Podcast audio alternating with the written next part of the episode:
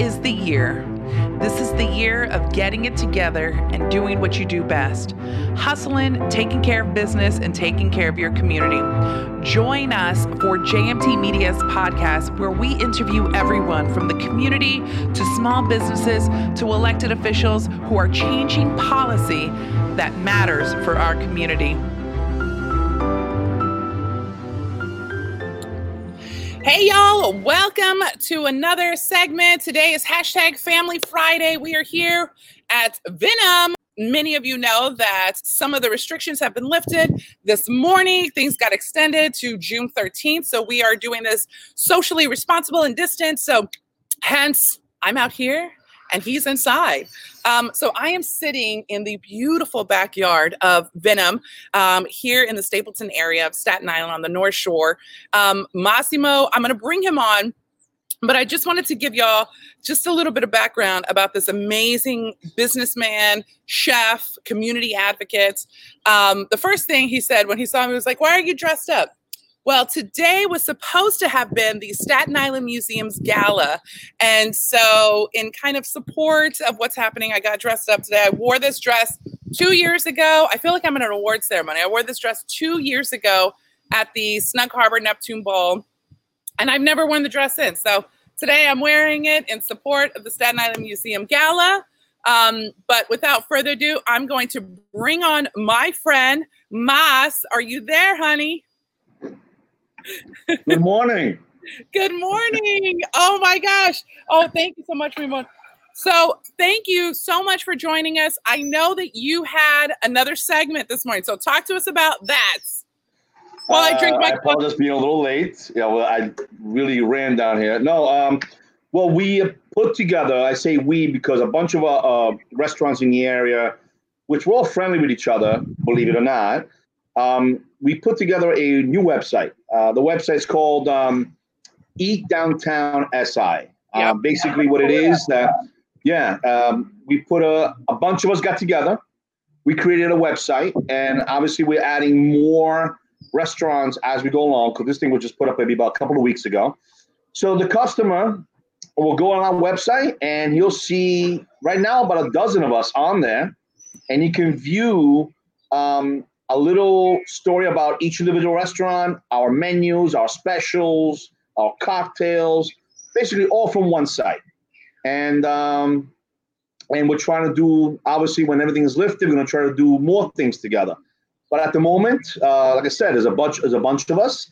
We're yeah. doing little videos.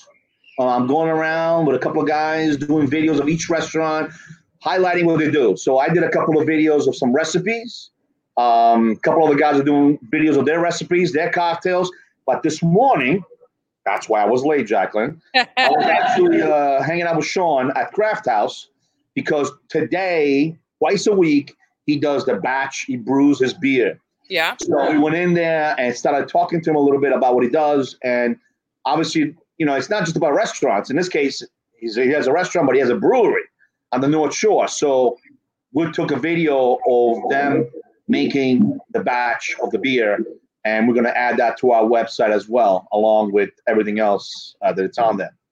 So that's, that's my that's my excuse. No, first, I appreciate it. I'm actually on your website right now, um, the Eat Downtown Staten Island. I really love it. Uh, you know, I love entrepreneurs that and it's hard to say this like i feel like if you've never ran a business it's hard to provide expertise to give people um, any advice on businesses. So I think it's really fantastic that you connected with the different restaurants I see on there, Sepe, other restaurants that are in this district. So this is a fantastic website. Um, Thank you. I mean, there's actually a few here, more already. Uh, so, already uh, signed up, but they're not loaded up yet. Yes, no, I love that you've connected with the other businesses in the district and in the neighborhood, and you're supporting them and vice versa. But let's talk a little bit about Vinum because you've been pioneering a lot of these new initiatives. I mean, to the point that what do they say? Copying is the sincerest form of flattery. Like you've had a lot of people jump on the bandwagon, which is great. Um, so can you talk a little bit about your wine, um, your pairing that you had, and then the new one that's coming up? Uh, obviously, you know the name Vinum uh, means um, vino, wine in Latin. So we, uh, our emphasis is obviously as a wine bar. Uh, initially, we opened up as a wine bar with a lot of tapas. So we emphasize mainly on cure meats and cheeses. I have more cure meats than any salumeria out there. We have, you know, aside from your regular good San Daniele prosciutto, we have wild boar prosciutto, we have duck prosciutto, we have elk and venison salamis. We have a lot of different stuff as far as cure meats and cheeses, cheeses from all over the country and all over the world as well. But then we started building into a full blown restaurant, and that's where we are right now. But at the essence, we're a wine bar. So we we push the envelope, try to bring wine to the neighborhood. Uh, new wines, different style of grapes. You know, um, not just your usual. Nothing against Pinot Grigios and Chiantis, but obviously those are still a major part of our wine list. But it's so much out there that it's incredible. So we try to touch it a little bit more and bring it more to our neighborhood and in tasting. And people are really hungry for it. I mean, people come in and they, you know, well, they used to come in uh, and say, "Oh, you know, I want something. I want something to drink different." I say, "Oh, well, what do you drink usually?" They'll tell me what they drink usually, and I'll totally give them something that they never had before, but it stays on that style of palate, and they're they're happy about it because you're not going to walk into a wine store or even a restaurant and spend 40 50 80 dollars on a bottle of wine that you don't know about. It's you don't want to get stuck with it. But a glass of wine we have 30 different types of glass of wine by the glass. So it gives you a big uh, playing field to play on. So we did wine tastings aired with, with food since basically the first month that we opened. So now it's all a little bit over two and a half years. Obviously with this uh, you know, the new norm that we live in now those wine tastings that I had set up got canceled. Um, my wine, uh, my wine, my uh, beverage manager, sommelier uh, Roberto, he goes, "Listen, why don't we try something different? Why don't we? Uh, I don't know. You're doing videos about recipes, right? Why don't we do videos about wine tastings?" So we went and give it a shot to our first wine tasting, which was a few weeks back, and we did it on Zoom because that's where I saw everybody on. So let's try it on Zoom my devoted customers that come to my wine tasting all the time. They don't even care what I'm serving; they just come. They're the first. That's right. They're my guinea pigs, basically, and because I didn't know how it was going to go, so we did a four course meal uh, delivered to each individual house. With uh, we bottled the wine in small little individual sealed bottles with descriptions and everything. And the beauty about it, not ask me how, but I was able to convince the actual winemaker in Italy Siena in the hills of Tuscany to sit down for the Zoom tasting, started at seven o'clock our time, one o'clock his time, and he did an introductory of the winery and the wines for about 20 minutes, which I was That's yeah, it, it, was it was an awesome uh, thing to uh, have that because this is not a little simple winery we're talking about. These are pretty big, yeah. uh, you know, companies, you know, so they were very happy to do that. And now you we know, have actually a few more coming coming up now, and we're already booked up for the next two, which is great. That's awesome. So, a couple of things for our viewers back at home. Um, we're showing an article that Pam Silvestri, the food editor of the Advance wrote. Um, since again, you guys were pioneering this, that you were taking on the reservations during this pandemic. Unfortunately, Pam was unable to join us today, um, so we'll have to have her joining us for our hopefully our next Pam wine has been, pairing. Uh, a huge supporter of First of all, Oh, the yes. restaurant industry, period. I mean, what she does nine o'clock in the morning every single day, even on a Sunday, it's it goes beyond her job. Put it that way. At least that's what I think, and many of us think Yeah. that. And uh, she's been great to us, obviously, and uh, especially now, she's. Uh, I mean, she's uh, the only voice out there, sincerely. I mean, and yourself, but as far as a newspaper is concerned, to push people to come to the restaurants and order and support us, she's been really the only voice. I've heard nothing else. I, you, haven't- you haven't heard anything from Manhattan. I mean, me not from Manhattan, but from big newspapers and what have you. Yeah. None about Staten Island, at least. You know, so she's been really big with us, and uh, obviously, I think we all appreciate it. Yeah, You know, Pam is an amazing spirit. She has, you know, when the pandemic first hit, um, I was looking to her as a resource of which restaurants are open because everybody wants to I support a restaurant. I was I was like, where do I "Listen, go? I was saying, I don't want to eat Italian food tonight. Where should I go? And she's like, you know, texting me at eight o'clock at night, you know? so Pam's awesome. You know, tonight she's going to be on uh, COVID conversations with Anthony Rappaciulo. She's going to be talking about restaurants. Wow. Um, so we're excited to see and hear about that. Um, we actually just got a comment in from Carol, the executive director for the Staten Island Pride Center, said the wine pairing dinner was awesome. Thank I'm you. On the website and I'm checking out the menus. I'm super pumped and excited. So let's talk a little bit about some of the wines because you guys, um, let's talk about this one right here, honey. That's a little something just for you for just you know get I mean, Friday Friday early uh, early lunch time going. I mean, look, we went straight from coffee to wine. So listen to me, listen to me, Jack, listen to me. I know it's only 11, 11 20 here, but it's actually 520 in Italy. So just think that right now you're in a, in a nice little garden in Italy at five o'clock in the afternoon having a little Pinot Noir. I love it. Well, this was called Sepia Riserva Pinot Noir 2018. Can you talk a little bit about this uh, wine from Chile? That's actually one of our wines by the glass. And we've been very popular with that. I rotate a lot of my wines. Well, I used to rotate a lot of my wines. Obviously, now it's different different uh, demographics. I mean, right now, um, we're mainly doing, obviously, like everybody else, delivering and pickup. Uh, we offer some wines for pickup at a low budget cost, you know, $15, $18. I've lowered my prices, my prices dramatically, uh, especially also on my food. I have my full blown menu, which yeah. is still available, and we offer it with 10% discount. Why? Because obviously part of the cost of that all restaurants put on their dishes is because you're eating here, in house. You're paying for everything around you. You pay for the tablecloth, you pay for the napkin, you pay for everything else. Now it's a delivery part, so you don't get that. Deli- you know, you can't get that delivered to you. You don't have the atmosphere that surrounds the food, which is a big, big part of you going out for dinner, or else you just sit at home every single day. So that's gone. So everybody's offering incentives, like myself and everybody else, towards the food uh, pricing. Then we all have packages. I got mine. I mean, I have a package right now for fifty nine dollars. Oh, two people, which is ample food, and I'm sure a lot of my customers know that. Um, why do we do that? How long can a customer come to and order food from my menu on a daily basis when the majority of the people are not working and they're still sustaining their lifestyle to somewhat and their household with whatever they're getting from the government and what have you. Not everybody has reserves, and not everybody is able to live on whatever the, you know, the compensation the government is giving you. Yeah. So we got to bring our prices down because at least what it is. Let me see. There's two of you at home. You're gonna go to a supermarket. You're gonna purchase the meal for two people. Sometimes I remember when I was home with just with my wife, it cost you more to go shopping for two people and cook. But then you have all these little leftovers yeah. And yeah. so we're trying to provide a meal for two that will pretty much cost you the same or close to it for you to go out and purchase it outside.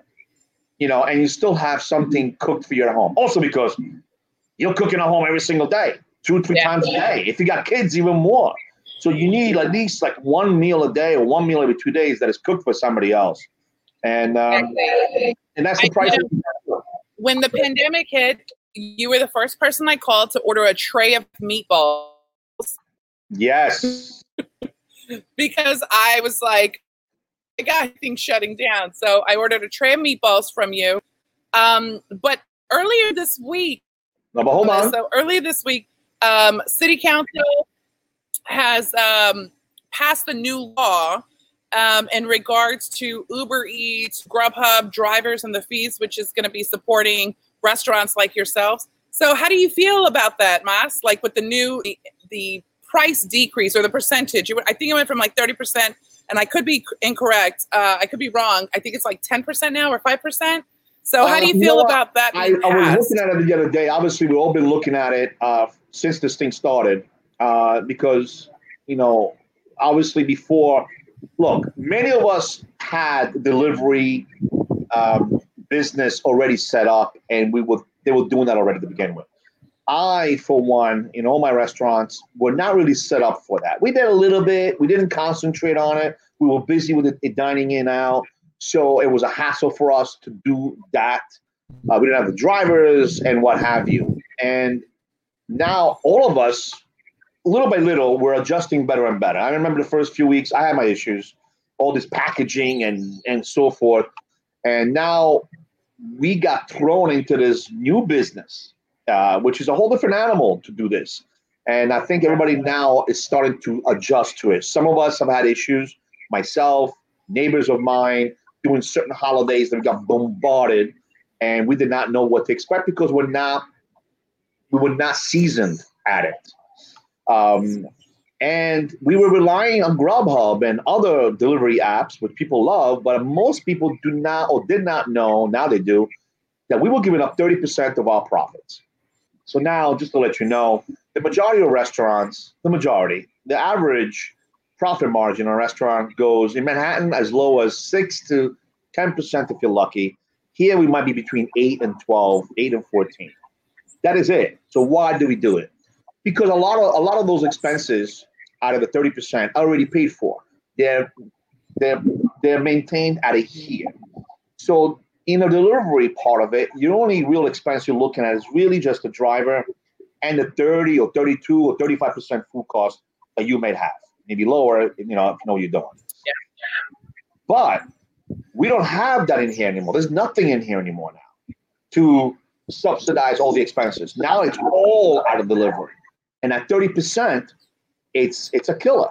That's why we're all getting together and trying to push of people ordering from us. Or we tried, a lot of us, there's advocates that we that we know and you know that support the restaurants that went out to try to fight this. Uh, Andrew Rigie is one of them about you know lowering it, making it feasible for us. It is 30% with Uber's drivers, 20% if you use your own driver, 20% uh, if you, you could go as low as 15, but it puts you such a bottom on the line that it's you get no advertising. Yeah. I think now the percentage goes down to I think 10 and 15 with a driver, something of the kind, which I could live with that. We can live with that. It's it's a fair amount, especially now that I mean, come on, Grubhub they came out with a new they had a little uh, tag for them of a new name with their logo changed into Shameless because I mean, come on, it's all delivery now. You got to help us out. So thank God we, you know, it looks like that. This is going to go through, and everybody's going to be ecstatic about this, uh, for sure. It's going to help us a great deal. Because listen to me, no matter now they're saying it's June 15, correct? That's the last thing we heard. Obviously, I heard June 4th 1st, mm-hmm. now June 15. Two weeks from now, maybe we're going to hear June 30th. We don't know. And realistically, the real issue is that even when they lift this ban, there's going to be some hardcore guys that are going to come to my restaurant and other restaurants and sit down and all that. But the restrictions are going to be crazy on us. The restrictions yeah. are going to be crazy, not just the gloves and the mouth and the and the and, and the the headpiece and the guards and disinfectants and all that. The six feet apart. When we're packing our restaurants, we're doing a 10% profit margin. Now you're going to say we're going to do it at 50% and they want us to use this PPP program to hire all the staff back to use the money towards payroll. Where are you going to hire all these people if you're not doing the business? Now, here's the other issue.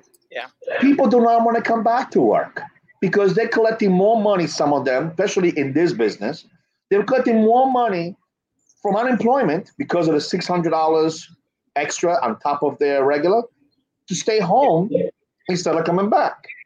So they, I've had this issue already. You know, you're.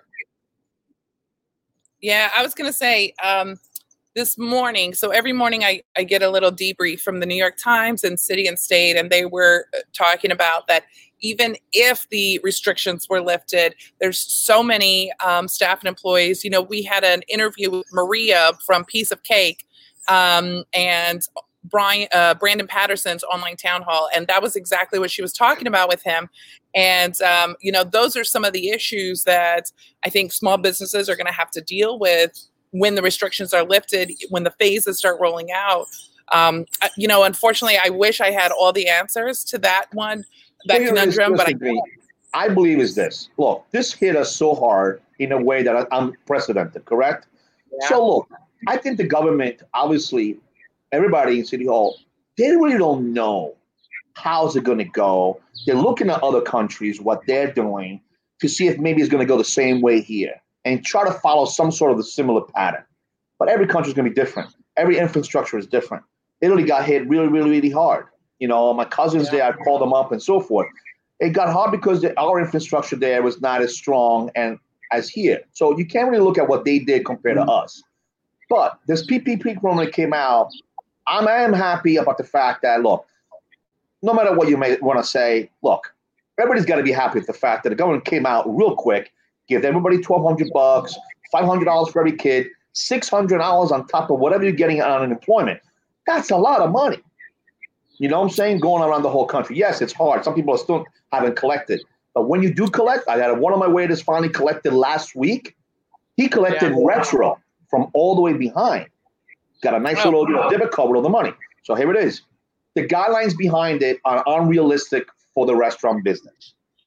Why they're unrealistic? Because I, I think because they don't know what the hell they're doing and they're trying to.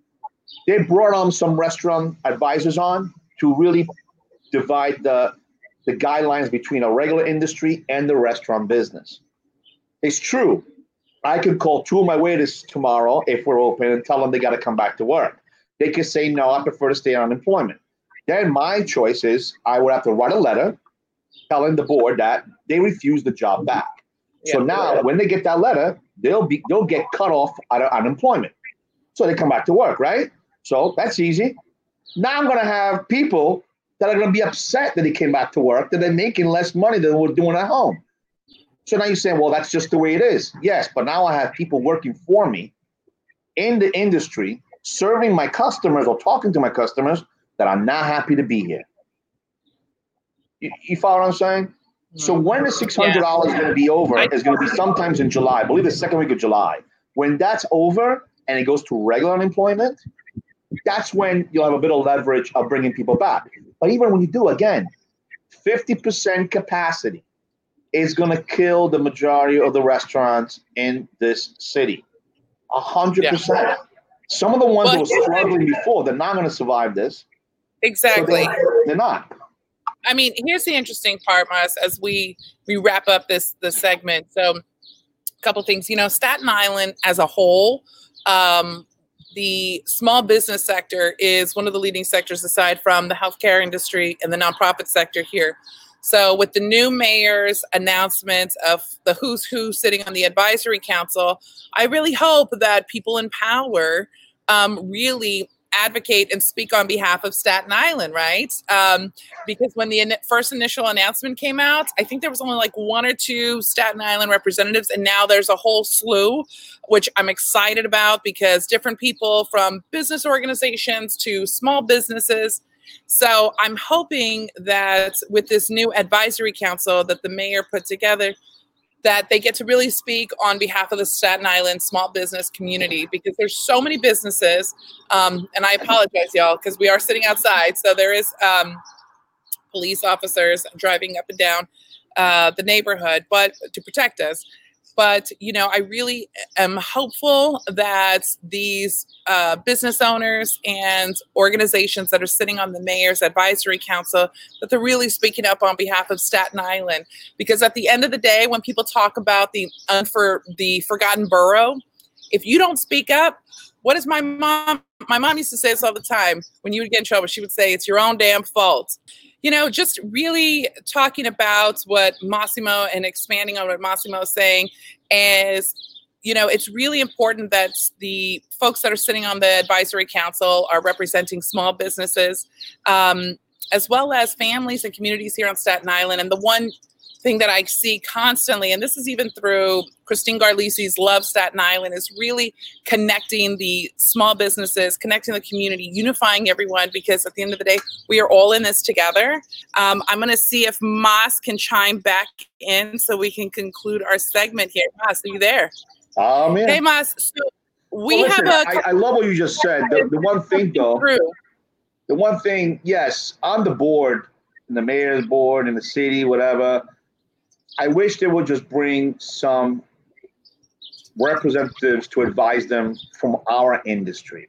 Not a, not politicians that try to represent our industry because it's great to try to represent us, but they have no clue about our, our industry unless you lived our industry. Yeah. You understand it. Remember, restaurant business, it's a business, but it's restaurant business. It's not run like a regular other businesses. There's a lot of different yeah. dynamics in it. That's what they call it. It's not business, it's restaurant business. So and let me and politicians should help Staten Island just because they want to help Staten Island because it's their home, not because they're trying to get more votes out of us.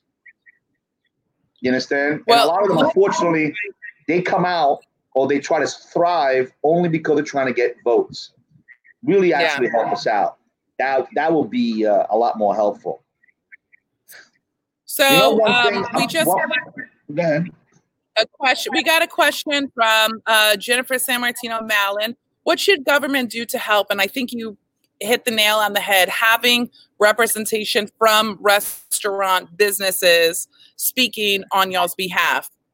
Yes, absolutely. And that's the reason why a lot of times they make the mistakes that they do. Maybe uh, they have great intentions. I'm sure some of them, not all of them, but you know, it is what it is. But they don't know what exactly it means to run a restaurant and what we lose.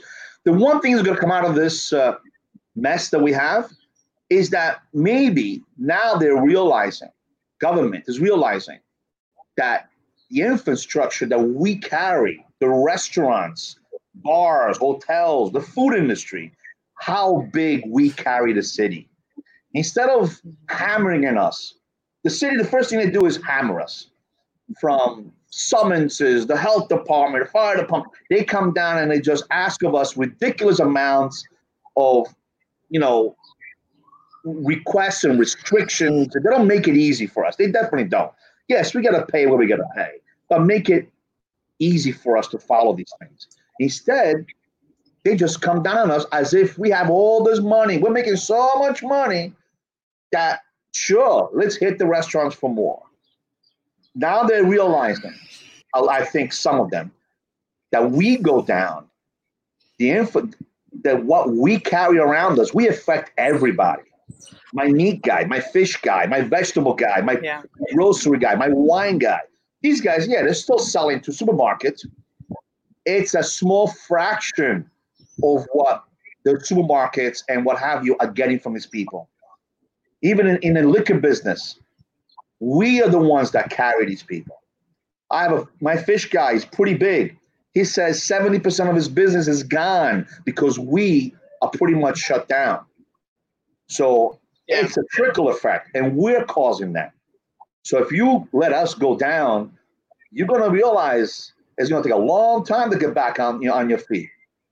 So when this reopens, they should just have an advisory advisory board from the restaurant business to advise them of what those restrictions are, make them suitable. I saw in Europe, a friend of mine owns a restaurant in Italy. They want six feet apart, and they want six feet apart for the waiter to serve the table. So they're coming out with, I, I, I, I'm serious, they're coming out with big long pieces of wood. They put the plate on it, and they reach out to the table. Yeah. How are you going to clean that table? I mean, that's just crazy. Whoever came up with that has absolutely no clue. He's probably been living under a cave or somewhere. So the restrictions, they have to make sense. Because tell you right now, if the restrictions don't make sense when they open up, me and a few other guys that I know, we said, we're not going to open. We're going to keep it as a delivery and a pick up food and not deal with people coming in, sitting down. Because yeah. it's just going to, you know what? Because that's going to affect our delivery business if you have trickle people coming in and you got to do all these crazy restrictions, which were going to be hard for us to comply with. It's going to be hard. Yeah, absolutely. So, you know, what we're going to do is because we're going to wrap up um, this segment, Mas. I appreciate you allowing me to come to your beautiful space, your beautiful backyard. I love it. Thank you. Yes. Thank no, you. and I think I love the ideas of you know advisory council. I know I um, spoke with the Chamber of Commerce because several minority women businesses have closed, um, uh, especially around the Stapleton neighborhood. And so, as a suggestion, I said the same thing. We should probably have an MWBE like advisory council. And again, you are on the same sentiments as I am, having a restaurant business council to really advise people. So the ones that are sitting at the table are representing us well. So I appreciate you. And I want to commend you for really, um, Dana Walker Boyd, who was on our show earlier this week, she said something so profound and it made me think about you this morning. She said, um, when all of this was happening, you have to pivot and you have to produce. And you, sir, were very clear with your intentions in pivoting and producing good quality still to the community. And so I commend you for that because you really pioneered and spearheaded a lot of all of those efforts. So Thank I appreciate you. you, you know, and you shifted right now. You're sitting in your restaurant, but it has now been shifted into a store for people right. to come and buy goods, cleaning supplies, etc. A friend of mine tell calls me up from Italy, goes, "Hey, so how you doing? You got three restaurants. How's it going with all those restaurants you have?" I said, "Well, let me ask you by telling you I'm selling Lysol and toilet paper along with a shop. Does that give you an answer what I'm doing?"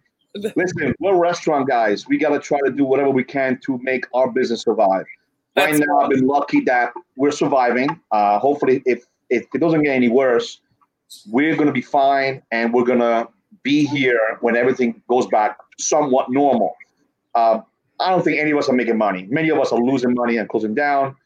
By doing all these little, every day I think about something new to do. Yeah, uh, some may some may work, some may not.